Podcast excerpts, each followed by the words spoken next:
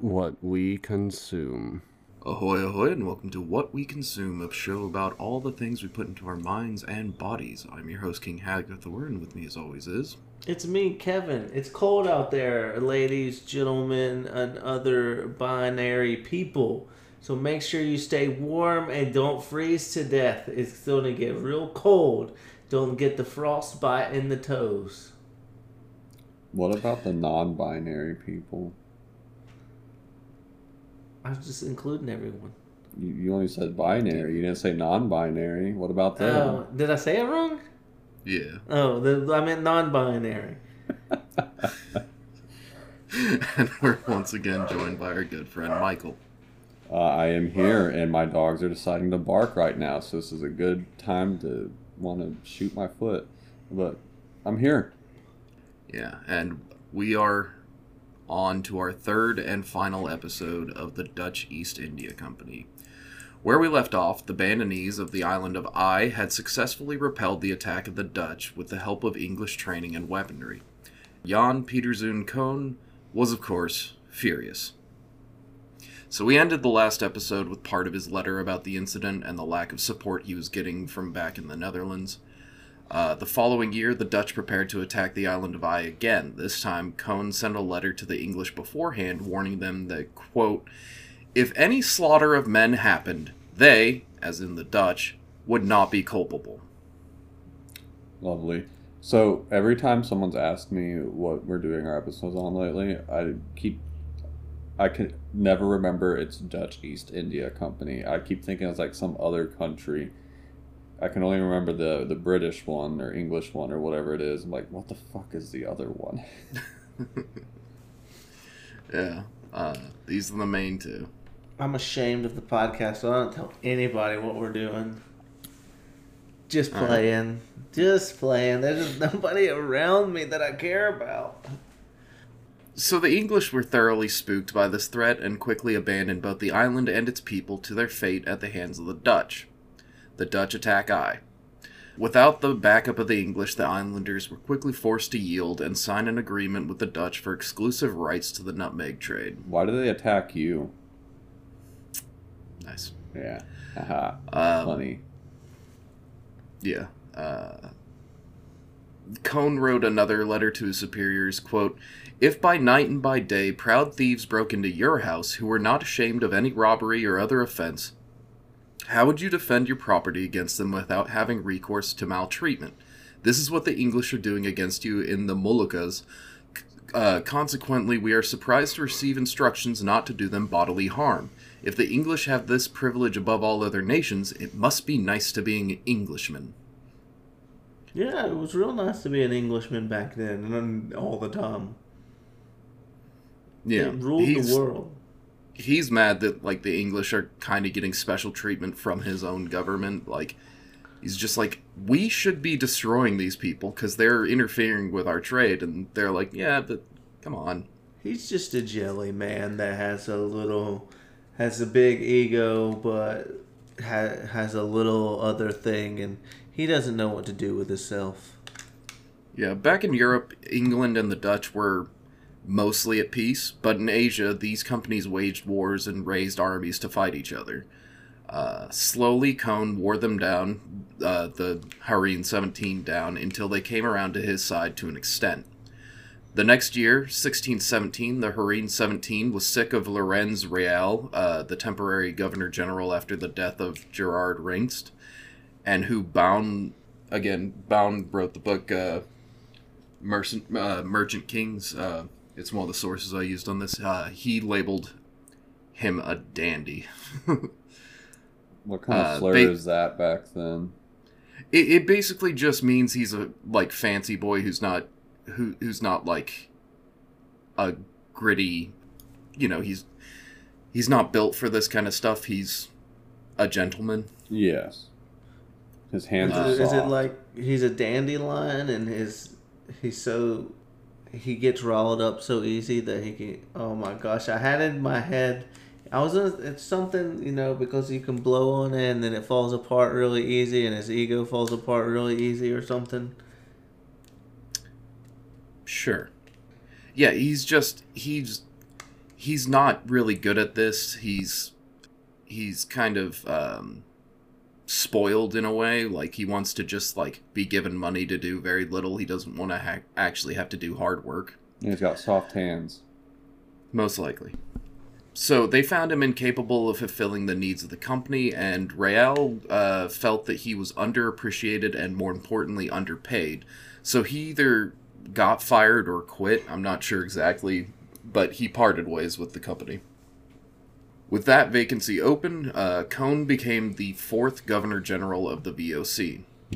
He was the first Governor-General to have risen through the ranks instead of just being hired because they were an admiral or, like, connected or whatever. Right. He worked hard. What? He worked hard. You know how you're really supposed to do it. The American dream. If you work hard and you stay committed for at least 10 years, you get a plaque. It's got a plastic stand, and you are appreciated and promoted. And a gift card for roughly $70. Yeah, I love my life.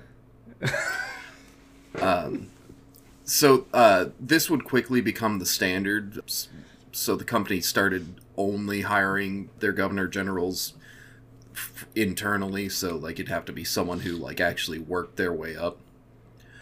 At this point, he was 31 years old. He received his first. You achieved more than he did already. Good job, Kevin. You're not helping my mental instability right now. He received his first orders as governor general from Europe that said, quote, "Something on a large scale must be done against the enemies. The inhabitants of Banda must be killed or driven off the land, and if necessary, the country should be turned into a desert by uprooting the trees and shrubs." Koen was all too happy to oblige. Guys, remember, it's just really hard to move up swift and fastly if you have any type of conscience for other people. So, like, if you care about anyone, it's probably going to take you a little bit longer. If you don't care about them and you can stomp them and destroy their will to live to boost you up, then you'll get promoted quicker. Just remember that. Yeah, maybe if I murder a few people, I'll become CEO of the company I work for. You just got to make sure it's the right people. In game, by the way. Not just, this is a joke. Uh-huh. So the Dutch had a trading post at Bantam, and so did the English. The Sultan of Bantam had permitted both of them to build there, but the Sultan was still technically in control. They just were allowed to have a facility there. Right. And while they waged war on the high seas in towns, they would often result in street fights, like representatives of the English East India Company fighting representatives of the Dutch East India Company, just, you know, drunken brawls or just, like, any old reason, really. They would just, like, start swinging. Koen wrote another letter. Quote, "One day they threaten to sail to Banda in force and to take revenge, and the next day they say they will attack our ships at sea. They expect to get even with reprisals in the channel back home, and they are going to break our heads. Daily they come up with new threats, which clearly shows that they are quite confused." So essentially he's saying that, like, they're frustrating them quite a bit because they, like, the Dutch are frustrating the English by outmaneuvering them, and, like, the English mostly only have empty threats, which is why they should strike them hard. Oh, no, they're saying mean and hateful things and threatening to fuck my mom. I don't want that. Well, the English were probably out there just having fun shooting their cannons willy-nilly, and then all of a sudden they have this try-hard guy coming in there doing maneuvers, slide canceling, sweating his balls off, you know, jiggle peeking real quick and doing all this other stuff, and they're like, they're just bro, who invited this guy? Shotguns. Yeah. Yeah. Koen also just hated Bantam. Like, he didn't like how there was too many people, too much, like, for the time, pollution in the air, so it was just, like, gross and, like, sweaty and filled with disease. So when the Sultan demanded he and the English stop fighting, Koen uprooted his headquarters and moved it 80 kilometers east to what was at the time called Jakatra. Modern-day Jakarta, basically. There, the prince Wijaya Krama claimed to be an independent ruler, but was in fact in league with Bantam. Like, he was technically just, like, one of the princes. So, like, he liked to call himself independent, but he wasn't. Wijaya allowed both the Dutch and the English to build factories there, but did not let either of them fortify them into strongholds. He was like, yeah, you can have factories, but they're to be factories. They're here for their purpose, not to be shit licks. Yeah.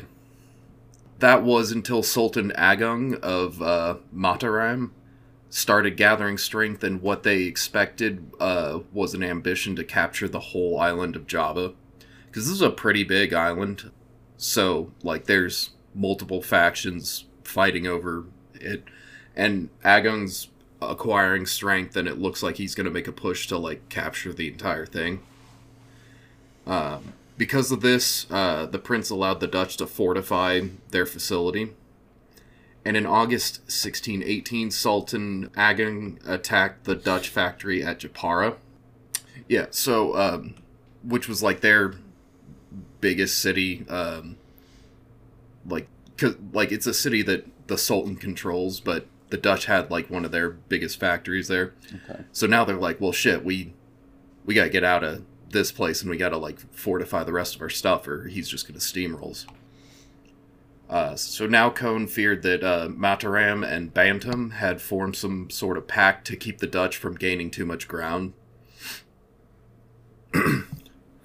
And then a large English fleet under the command of Thomas Dale arrived, quote, to revenge the abuses received from the Dutch, to seek trade in the Moluccas, and not be put by with threats from the Dutch.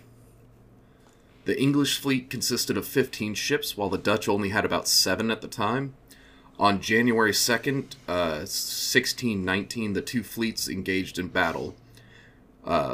This is from Merchant Kings, quote, they lined up in a battle formation in front of Jakatra and slid past each other in a cruel, bloody fight. All shipping in the Indonesian port stopped as thousands of cannons roared, acrid smoke clouded the air, and hundreds of men were torn open by shards of splintered wood, mangled by flying grape shot, and picked off by sharpshooters in the rigging. Who's, so the English had... Huh? I was saying, who's doing the shooting here again? This is the English and the Dutch fighting at each other. Yeah, they're, like, off the coast. I'm not sure if it's, like, kind of like an inlet, but it's, like, big enough that they can, like, maneuver around each other with full fleets. And they're just going at it with each other. And the English had a massive advantage, having, you know, twice as many ships. As the two sides disengaged for the night, Koen knew they could not win. He gave the men at the factory the order to defend it to the death, and then he and his ship sailed off to lick their wounds. What a dick. He was like, hey, you guys are going to die, but I'm going to leave. Could have taken him with him. You can't abandon your facilities just like that.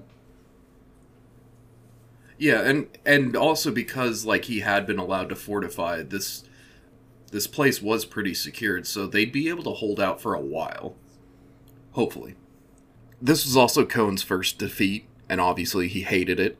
So he sailed to the Moluccas to resupply and gather his forces, and he wrote another letter. Quote, likes to write some letters. He sure does. He's a letter writer. This is he would be a Twitter warrior or an ex-warrior. Yeah, the difference being he actually backs it up. Quote, and now see what has happened. I swear that no enemies do our cause more harm than the ignorance and stupidity existing among you gentlemen. These are his bosses. Like, can you imagine, like, getting away with saying this kind of shit to your boss? No. I'd probably get told to leave. Hand in your badge. Go home. Don't come back. Leave your plaque. For some people, it would feel really nice to get some stuff like that off their chest. Oh, yeah. So Dale then went after the depot. Dale's the English fleet commander.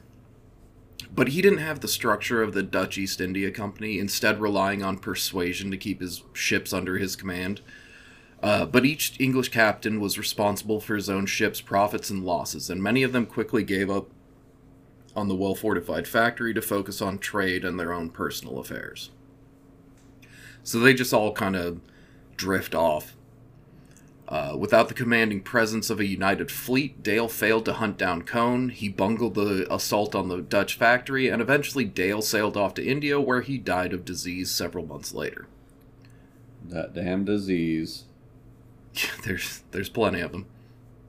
The English that remained and the Jakatra prince both wanted the Dutch factory for themselves, as well as the Bantam Sultanate, who used his forces to keep both the English and prince from being able to take it.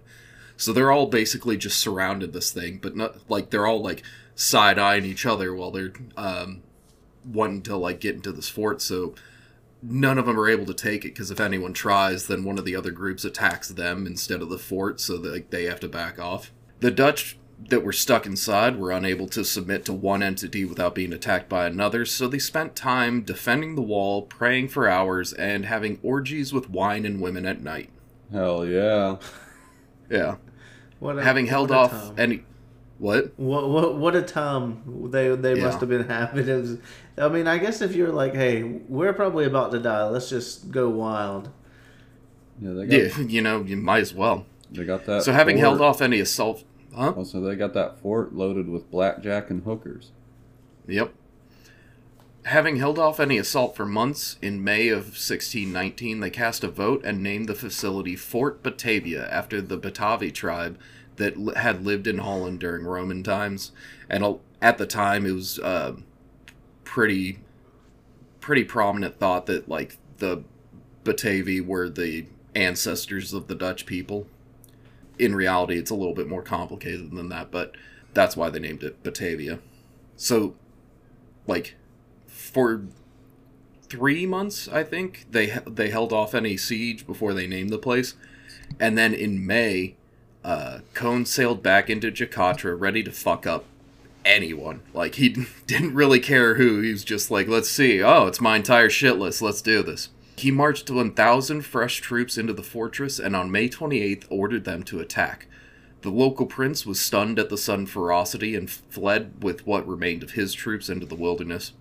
Koen took the town, burned it to the ground, and in its ashes built a new Dutch-style town complete with canals. Why do the Dutch in that part of Europe like canals so much? Because they're technically under sea level, like only by like a meter, but like these canals like are able to regulate what places get flooded, what places don't, how water gets used.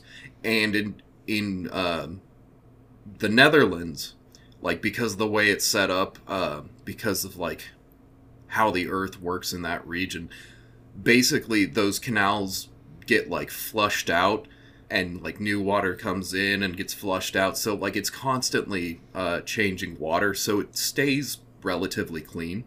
Because Batavia is not the same, like it's not at the same depth or whatever, it doesn't get completely washed out, so oftentimes it's just like stagnant canals, like just stagnant pools of water that gets more and more sewage, more and more pollution, etc. Yucky.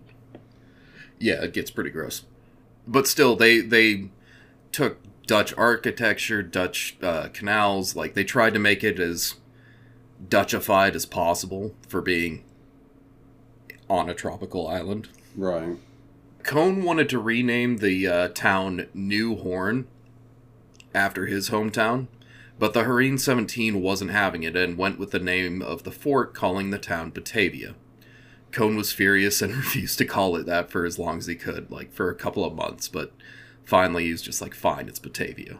Whatever. I wish What's-His-Dick would finally give up on the name X, but I think we're stuck with that one. But the thing is, like, part of the reason they wanted to style it after a Dutch town is so that, like, Dutch people would be more interested in moving there. Right. You know, like, it, or at least, like, stopping there while doing their trading. But for a lot of reasons, people didn't want to live there. Particularly Europeans didn't want to stay there. They wanted to, like, do their trade and get the fuck back to regular Dutch. Or, sorry, regular Netherlands, because... You know, this may look like a Dutch town, but it's still in the fucking jungle. So there's tigers, crocodiles, snakes, and a shit ton of mosquitoes. Yeah, it's in the, lions or bears. It's in the middle of fucking nowhere, when, next to none of their, like, regular civilization that they've been part of for their entire lives. Yeah, and because it's the tropics, like, and because there's just a shit ton of mosquitoes, there's also, like, a lot of disease. And because the canals don't drain the way they do in the actual Netherlands, there's a lot of stagnant water, meaning more mosquitoes. You know. Yeah. And more diseases. So eventually, like, the hospital became known as Die Moordkuil, which I've heard it translated a couple of different ways. I think the most direct translation is the murder pit. Awesome. But I've also heard it called the death pit or the grave hole. Basically, like, you didn't, like, sick people didn't go there to heal. Like, healthy people went there to die, you know? I think I like grave hole the most. Yeah. Eventually, the entire town became known to, like, the natives as the grave of the Europeans because so many people died there. Like, by the 1730s, I think, like, 40% of the population would die from malaria, or at least get sick with malaria. I can't remember. I didn't write that down correctly. And, what, Cohen still loves this place? That's his baby? It's not that he loves it, it's just like, yeah, well, this is part of the business. You know. Did he even stay there, or was he, like, always on his ship going somewhere? I think it was kind of back and forth. He spent a lot of time on his ship, but, like, this was the headquarters. Yeah, he was like, I'll go there, but I'm going to stay, sleep, and do everything on the ship, so I'm not near this nasty shit. I mean, if he was smart, yeah, that's what I would do. That's probably why he didn't die. It's possible. With Batavia secured, Koen then hunted down the remains of the Dutch fleet, of the English fleet, which were scattered into small groups and easily vanquished. Because, like, they had all gone off to do their own things, which left them vulnerable to a big-ass fleet coming after them. I love that the English were just like, we do not want to fight, we don't care. And this little man is just like, I'm coming after you guys, I'm hunting you down. And they're just like, who are you? Yeah, in the story of the Dutch East Indies, the English kind of come off as, like, benevolent and, like, kind of good.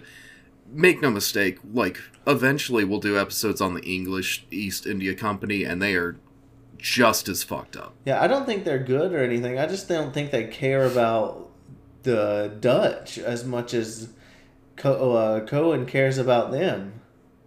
Well, they're also just, like, I mean, like, they certainly had hatred for the Dutch, but they just didn't have the organization. Like, the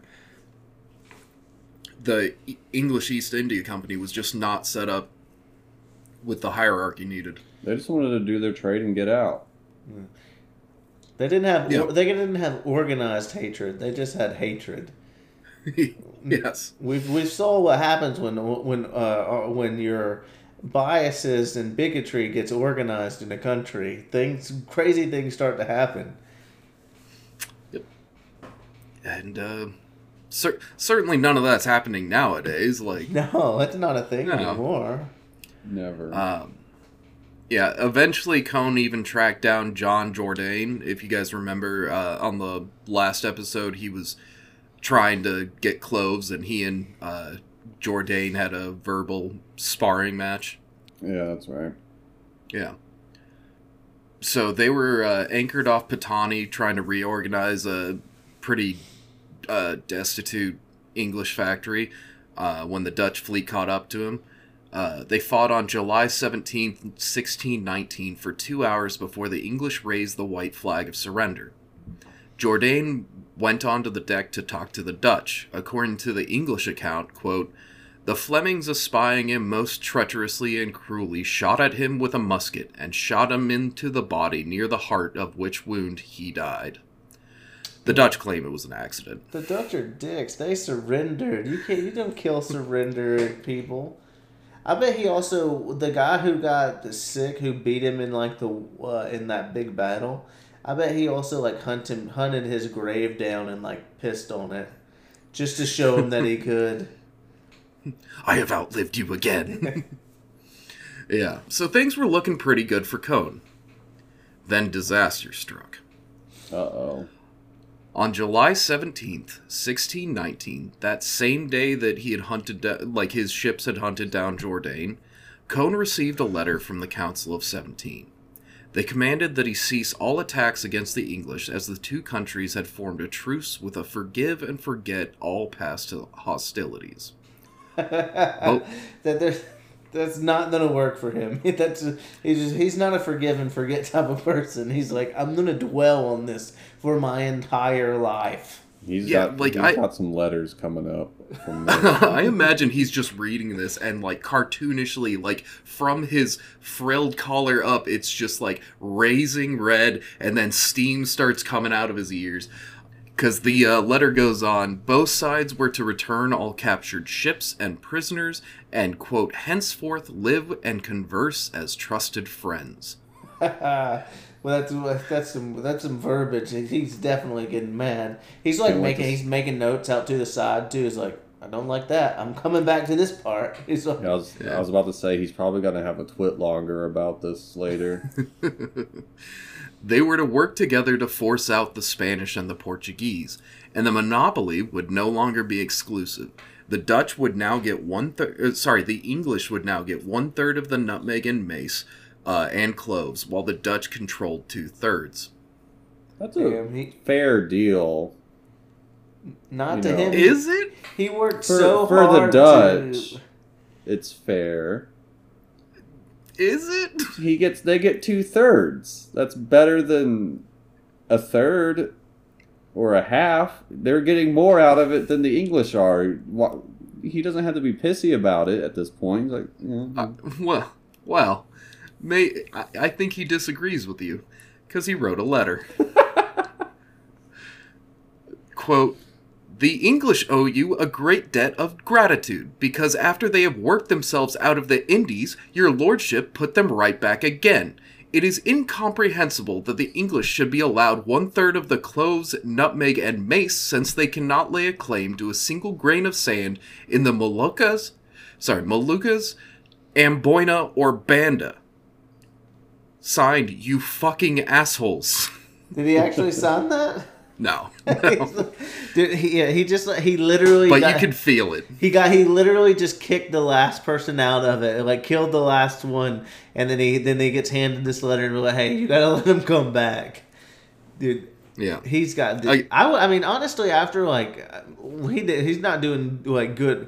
He's a dick. He's an awful person. But like after doing that much work, I would be kind of pissed too. I'd be like, "This is my life's work, and you guys are screwing it up."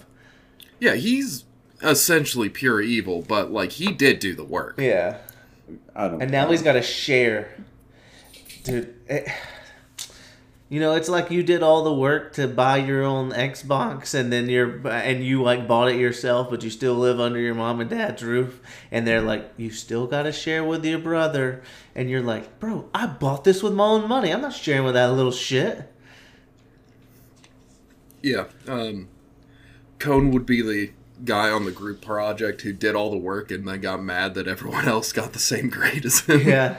Dude, I loved that in college. Like, dude, those people in college, the people who would, like, do all the work, but they would, like, you would try to, like, do stuff and they wouldn't let you because they're also control freaks, but then they would write in, like, because in college you write the surveys or whatever about how much work like your teammates and shit did, and they would just rip into everybody, and everybody else is just like happy to be there, and we're all like, everybody gets 5s, everybody did great.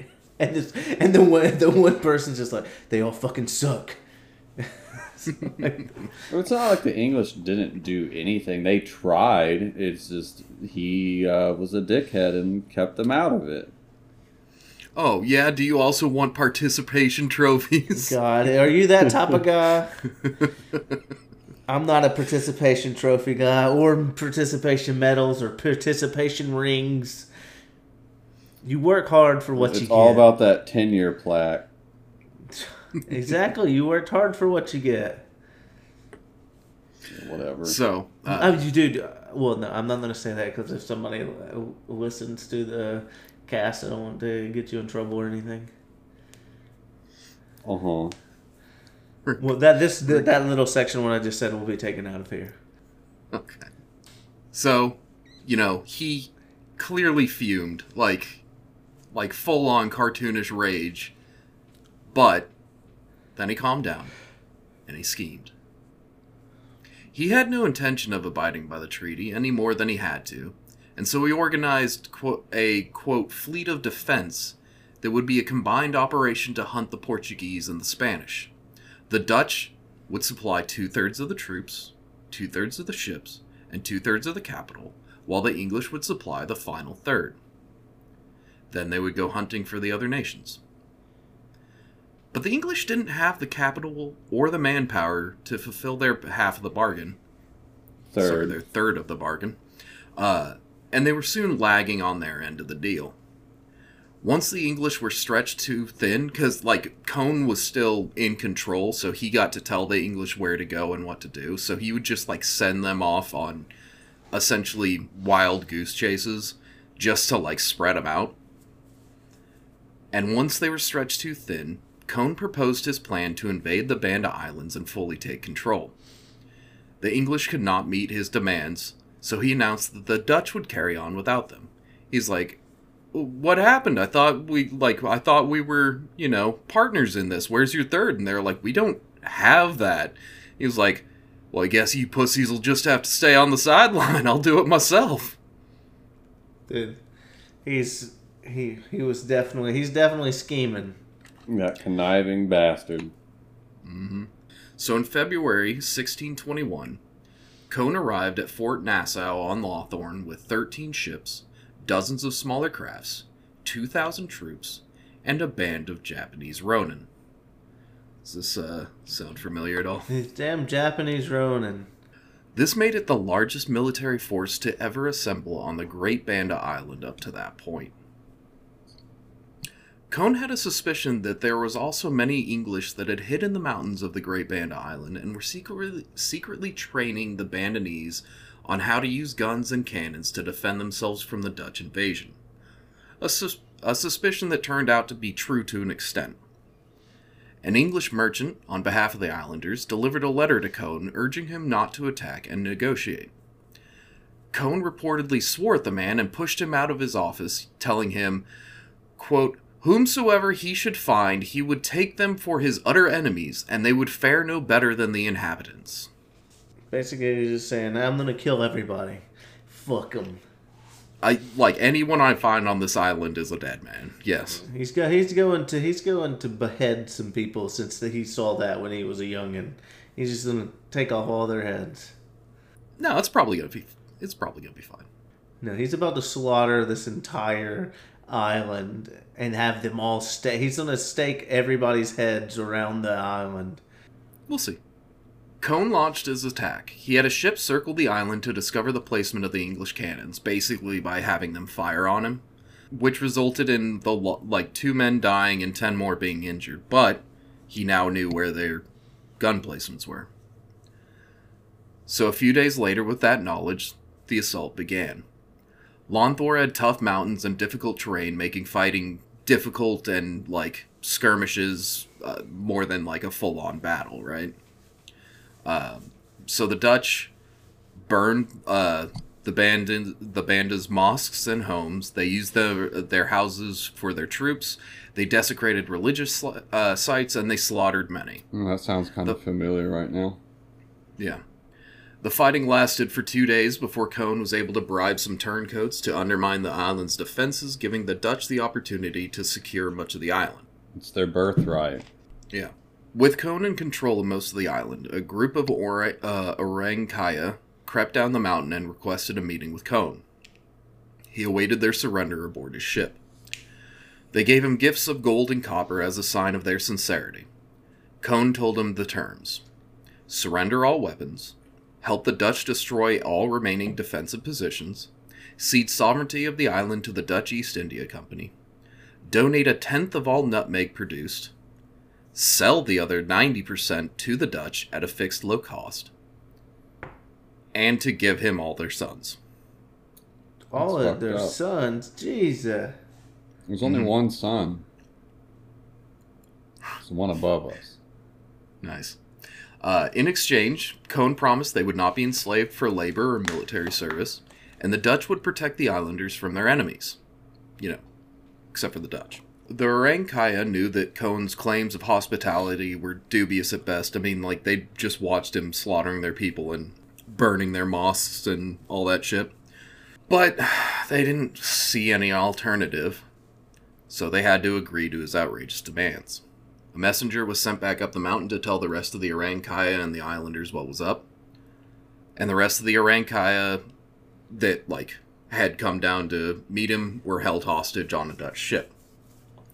Then Koen waited. The Orang Kaya did not surrender their weapons or their sons, which Koen expected. He wrote that, quote, "They are an indolent people of which little good can be expected." Over the next few weeks, armed Bandanese began ambushing VOC patrols. Again, Koen expected that. Koen had the Orang Kaya hostages tortured using a rack and burning irons. Soon they either died from the torture or, quote-unquote, confessed to a secret plot to attack the VOC. This was the outcome he had more or less been hoping for, because since the Orang Kaya had agreed to his terms, Koen's response was not an act of war. Instead, the Bandanese were at fault for committing an act of treason, and the penalty of which, in the VOC, is death. That just gave him pretty fucked up justification to slaughter them all. Yeah. You can see some parallels of that today. Messed up minds. Koen put the remaining Orang Kaya through a brief show trial where they were sentenced to death. Some of the Dutch refused to carry out those orders, so Koen had them executed as well. And because the Dutch were refusing to do it, he called in the Japanese mercenaries. The Japanese mercenaries have no problem cutting off the heads. Never built so different then. So the VOC Lieutenant Nicholas Van Wert wrote, quote, "6 Japanese soldiers were all ordered inside, and with their sharp swords they beheaded and quartered the 8 chief Orang Kaya, and then beheaded and quartered the 36 others. This execution was awful to see. The Orang Kaya died silently, without uttering any sound, except that one of them, speaking in the Dutch language, said, quote, 'Sirs, have you no mercy?' But indeed nothing availed. All that happened was so dreadful as to leave us stunned. The heads and quarters of those who had been executed were impaled upon bamboos and so displayed. Thus it happened, all of us professing Christians were filled with dismay at the way this affair was brought to a conclusion, and we took no pleasure in such dealings." So, there you go, Kevin, you nailed it. Yeah. Just like their heads were nailed on a stake. Dude, yep. That's honestly insane. Like, that's just like... He just wanted justification to murder people and to destroy them because of what he saw when he was younger. Like, and then at least the people who were following him were having trouble with it. Like, but then he was like, "Fuck those guys too. Let's behead them." It's like, bro, you are pure evil at this point. You're gone. Yeah, I can't wait for this guy to die. Another VOC officer wrote that, quote, "Things are carried on in such a criminal and murderous way that the blood of the poor people cries to heaven for revenge." But Koen wasn't finished. Of course. Some scholars believe and apparently Kevin does too, that this was his plan since witnessing Admiral Verhoff's beheading in 1609. Revenge 12 years in the making. There's no way it wasn't. To literally behead them and like do exactly what he saw. Like maybe it wasn't like his first thought of being like, let me do this long plan, but then he got closer and closer and he was like, okay, now I can do this plan. He was definitely doing something to kill people. Like, there's no justification to murder people like that. Never is. Like, especially if they, I don't know, that's just, that's just terrible. Yeah. And like King said earlier, there's some parallels to that right now going on. Yeah. He then proceeded to ethnically cleanse the Banda, either killing them outright or enslaving them to be shipped off to Batavia or other colonies. Thousands of men, women, and children died of disease and starvation during the voyage. Lovely. Of the roughly 15,000 Bandanese, less than 1,000 remained on the Banda Islands. He just genocided them. Yeah. But, Koen still wasn't done. He then went after the English under the justification of their failure to meet their end of the bargain. He destroyed or captured their factories and ships. Many were killed, and those that surrendered were shackled and thrown in the holds of ships as prisoners. He started to get power, and, like, he started to kill people, and he saw that there was not really any, like, repercussions for him to do this. And he was just like, let me just slaughter everyone I possibly can at this point. Well, funny you talk about consequences. When the Heren 17 heard about what Koen had done, they were shocked. I bet. They were like, what the fuck? They were like... They mildly rebuked him, but also gave him a 3,000 guilder bonus. They were like, we don't agree with that, but good job. Here's some money. Don't come kill us. Well, it's kind of like that scene in Dumb and Dumber where he's like, just when I thought you couldn't get any dumber, you do this and totally redeem yourself. God. Because, like, yeah, he may have caused them problems back home with, like, the English and everything, but he had, like, literally created a monopoly on nutmeg. They now control everything except the island of Run. Yeah, so... or Rune. Basically, they were just small little headaches he created, but that's totally okay because they're getting compensated with millions and millions worth of dollars. Yeah. There was another quote I forgot to add that was from one of the Heren that was like, there's no profit in, like, dead people, dead islands, and, like... you know, barren wasteland. But he's kind of wrong because they made a shit ton of money because of this. Yeah, because they weren't selling that to those people. They were selling it to everybody else. Yeah. Koen then proceeded to burn most of the nutmeg. Why? He really just Sherman the Destroyered this place. Kind of. But, see, the thing is... they have all the nutmeg. So if there's less nutmeg, but the demand is still the same. They can charge more. Yeah. Yep. Just like... we have some of our crops burned up, so we're going to have to charge a little bit more. What a dirty bastard. And because they had enslaved or slaughtered most of the Bandanese and, like, taking them off the island, they then had to go and get slaves from other places and bring them to work the nutmeg crops. That's some extra free labor. So did this guy die, or did he just live happily ever after and then die? Well, the story's not over. So then Koen, having, you know, succeeded in all of his goals, returned to the Netherlands in 1623. Before he left, he took the Amboina Island governor, Herman van Spelt, aside to warn him to beware the English, fearing they would be looking for revenge. The Dutch in Amboina had 250 men and a powerful castle, while the English had a dilapidated factory manned by about a dozen dudes.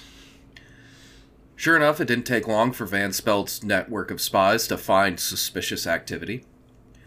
A Japanese mercenary for the English East India Company had been found loitering around the Dutch fortress. Van Spelt had him arrested and tortured until he confessed to be working with the English to seize the castle. The Japanese mercenaries and 12 English dudes are going to assault and seize a castle from 250 Dutch guys. Yeah, they were I'm sure he wasn't a plant. They were just looking like he was just trying. He was just telling them what they wanted to hear so he would stop getting tortured. Yeah. So Van Spelt then had the English invited to the fort for a meal. I don't know, why you would want to ever be near these fucking Dutch dudes, because they're clearly insane, but... free food, dude. Well, the leader of the English was a guy named Towerson, and he and Van Spelt had dined together quite a bit, so, they were considered friends. So they were like, all right, yeah, sweet, free meal. When they got there, they were immediately seized and taken off to be tortured as well. They were burned, stabbed, stretched on a rack, and partially drowned. Some had their limbs blown off with gunpowder. That's fucked. Jesus Christ. Yeah. All of them eventually confessed to, yes, we were totally going to storm this fortress and take it over. Yeah, all 12 of us. You caught us. Yeah. In the end, 10 English, 9 Japanese, and 1 unfortunate Portuguese man were tortured and finally beheaded in what became known as the Amboina Massacre. The English would, never regain this part of Southeast Asia, or, be a real presence there for over 100 years. Bro, the Dutch just... No mercy. They heard what they wanted to hear, and they killed who they wanted to kill. Yeah, this actually did upset the Heren 17 because they didn't want the Dutch to get a reputation for being fucking insane. But they were. Well, Well, Cohen just went there and made the guy paranoid, and then the guy was like, well, there's English people around. They got to be out to get me. But these 12 English guys were just happy to be there. Yeah, a lot of people were like, dude, Cohn's been doing this for over a decade, and they're like, yeah, but he's our one guy. We're allowed to have one mad dog, but two seems more like a problem. Yeah.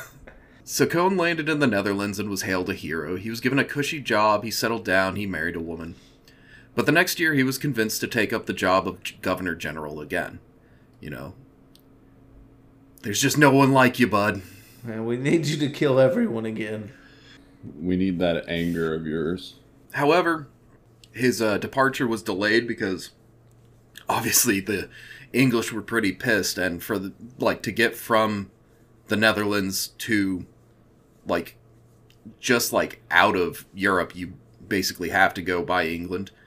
So he had to wait until he could finally sneak onto a ship and head down there. So He secretly caught a ship to Batavia in 1627 with his wife and his brother-in-law and his brother-in-law's wife, and I believe his wife was pregnant at that time. But he finally, they finally make it down to Batavia in 1627. A few months after his arrival, Sultan Agung attacked Batavia, trying to challenge the Dutch monopoly. The fighting was fierce. This first army had 10,000 guys. Attacking, I guess it'd be Fort Hollandia in Batavia. And the Dutch, are basically,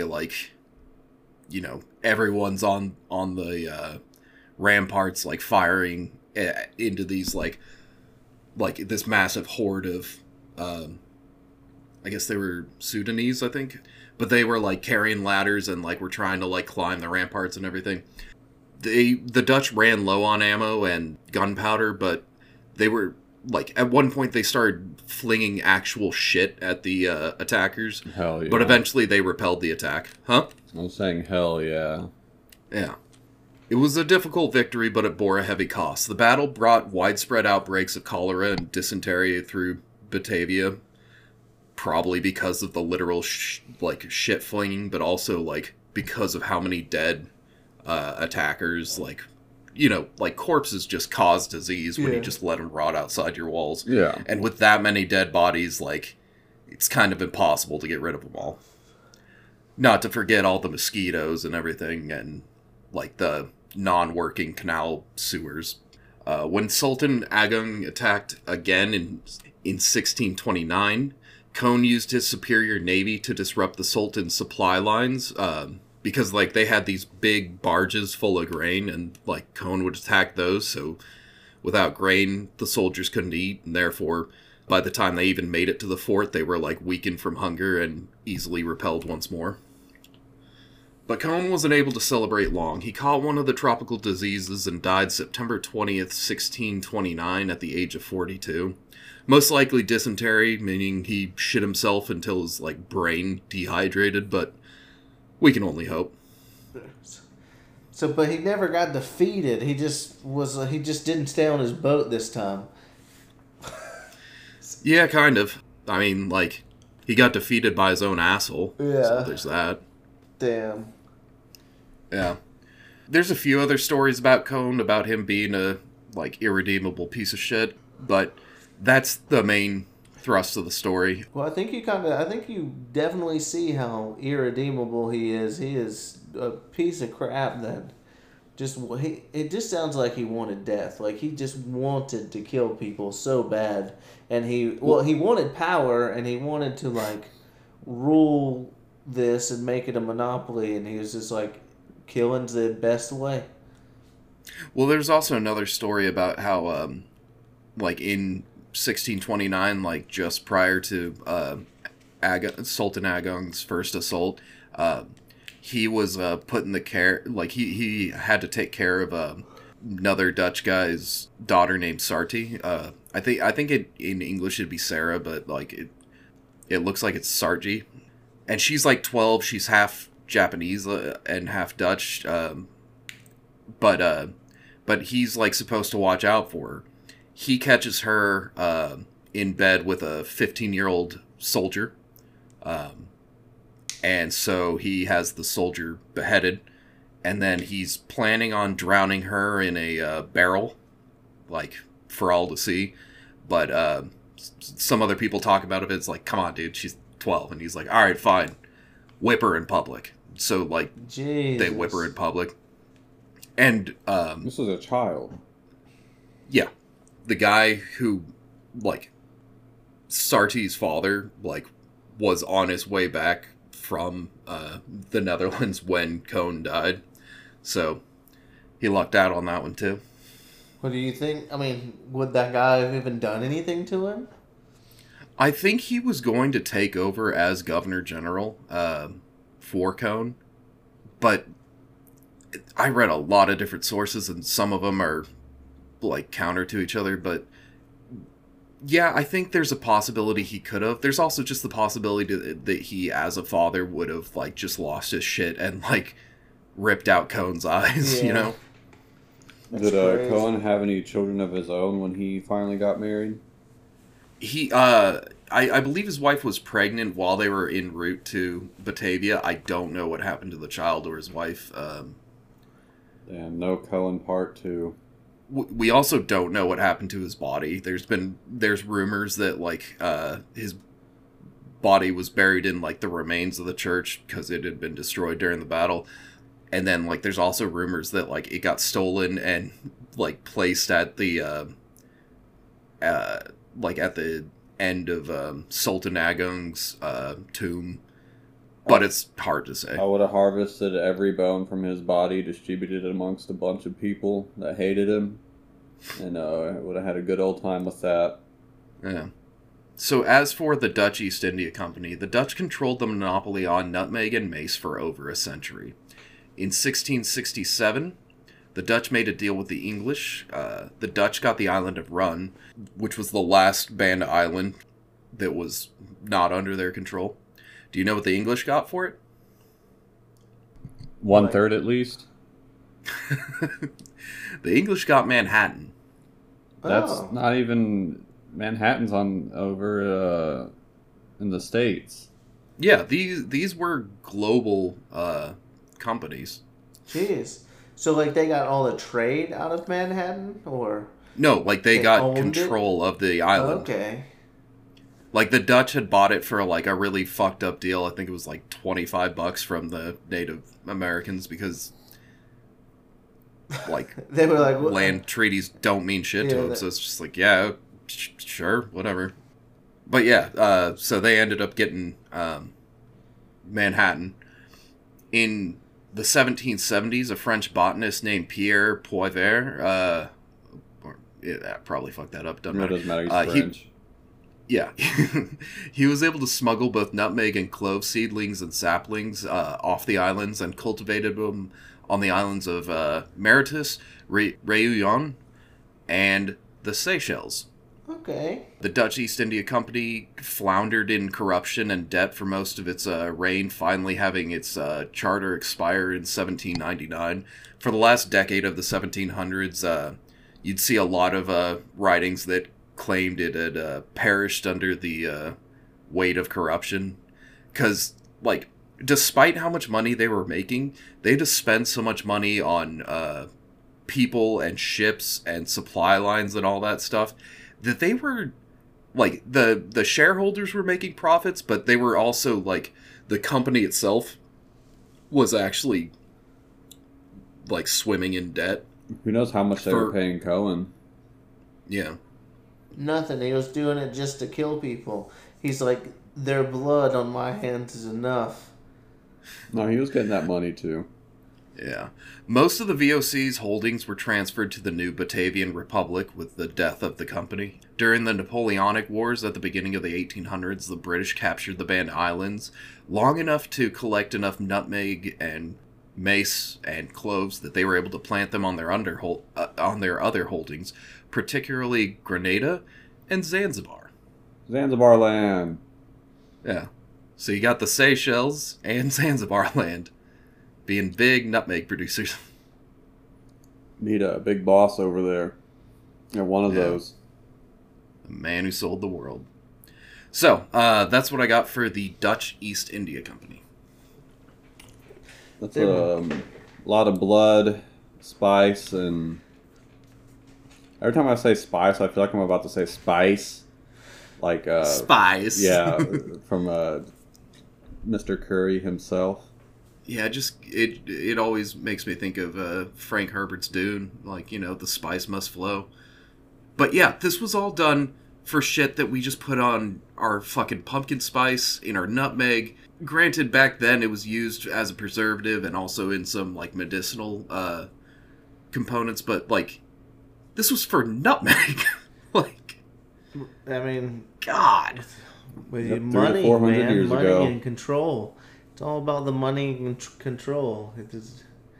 They shed a lot of blood to be corrupt bastards, but that's what you got to do to have true power. That's quotation marks if you consider that real power. Still hasn't changed. Yeah, people always talk about, like, oh, look at all the people who died under communism. It's like, bro, capitalism's been around for quite a bit longer, and look how much blood it's spilled. People die no matter what, as long as there's greed. They probably use a different terminology for it back then. That wasn't true capitalism, you know. Yeah, but this is essentially the birth of modern capitalism. That's that's probably the purest form of capitalism. Yeah. What, Kevin? I said it's probably the purest form of capitalism, because now it's all mixed with other shit. Well, yeah. We're just late stage now. And boy, is it getting late. It'll evolve into something else in the next few years, and we'll see a turn in something, and then we'll be complaining about something else. Well, it's most likely going to turn into fascism, right. So... I can't wait for AI to take over the Seychelles or something. Yeah, it'll be great. Everything comes back to greed. AI's going to be greedy, too, because they'll be like, oh, we want AI women... And then they're gonna, you know, so they're gonna, they're like, we gotta kill all the humans, so we have more AI women for ourselves. We've been pretty close to that. Someone married Hatsune Miku at one point. Yep. She's not technically an AI, but it's pretty close. Yeah. It's only a matter of time until her becomes real.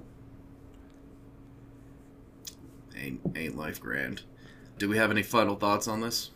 No, just that it's truly insane how much money and greed will allow a person to go, and then just pure anger as well, like hatred for another race or kind or anything, like how far it'll allow you to go as a human to like just do some nasty stuff. That's been humanity since. At least recorded history, and probably before that. Yeah. Nothing like... Well, anyways. Yeah, nothing like the war economy. Yeah. Yeah, war without trade, nor trade without war. Sorry, these episodes are quite a downer, but we had to get to them eventually. I still need to talk to you about what we're doing next week, but other than that, I think we can say our goodbyes. Anyways, guys, thanks for listening. Catch us for more on X at what_we_consume and on Instagram on What We Consume Podcast. Mike, what you got for us? I don't feel like saying them today. You've heard, if you listen to the podcast, you've already heard them. You can catch me there. But I'm Michael. And I am at King Hagathor on both Twitter and Blue Sky. Other than that, bye-bye.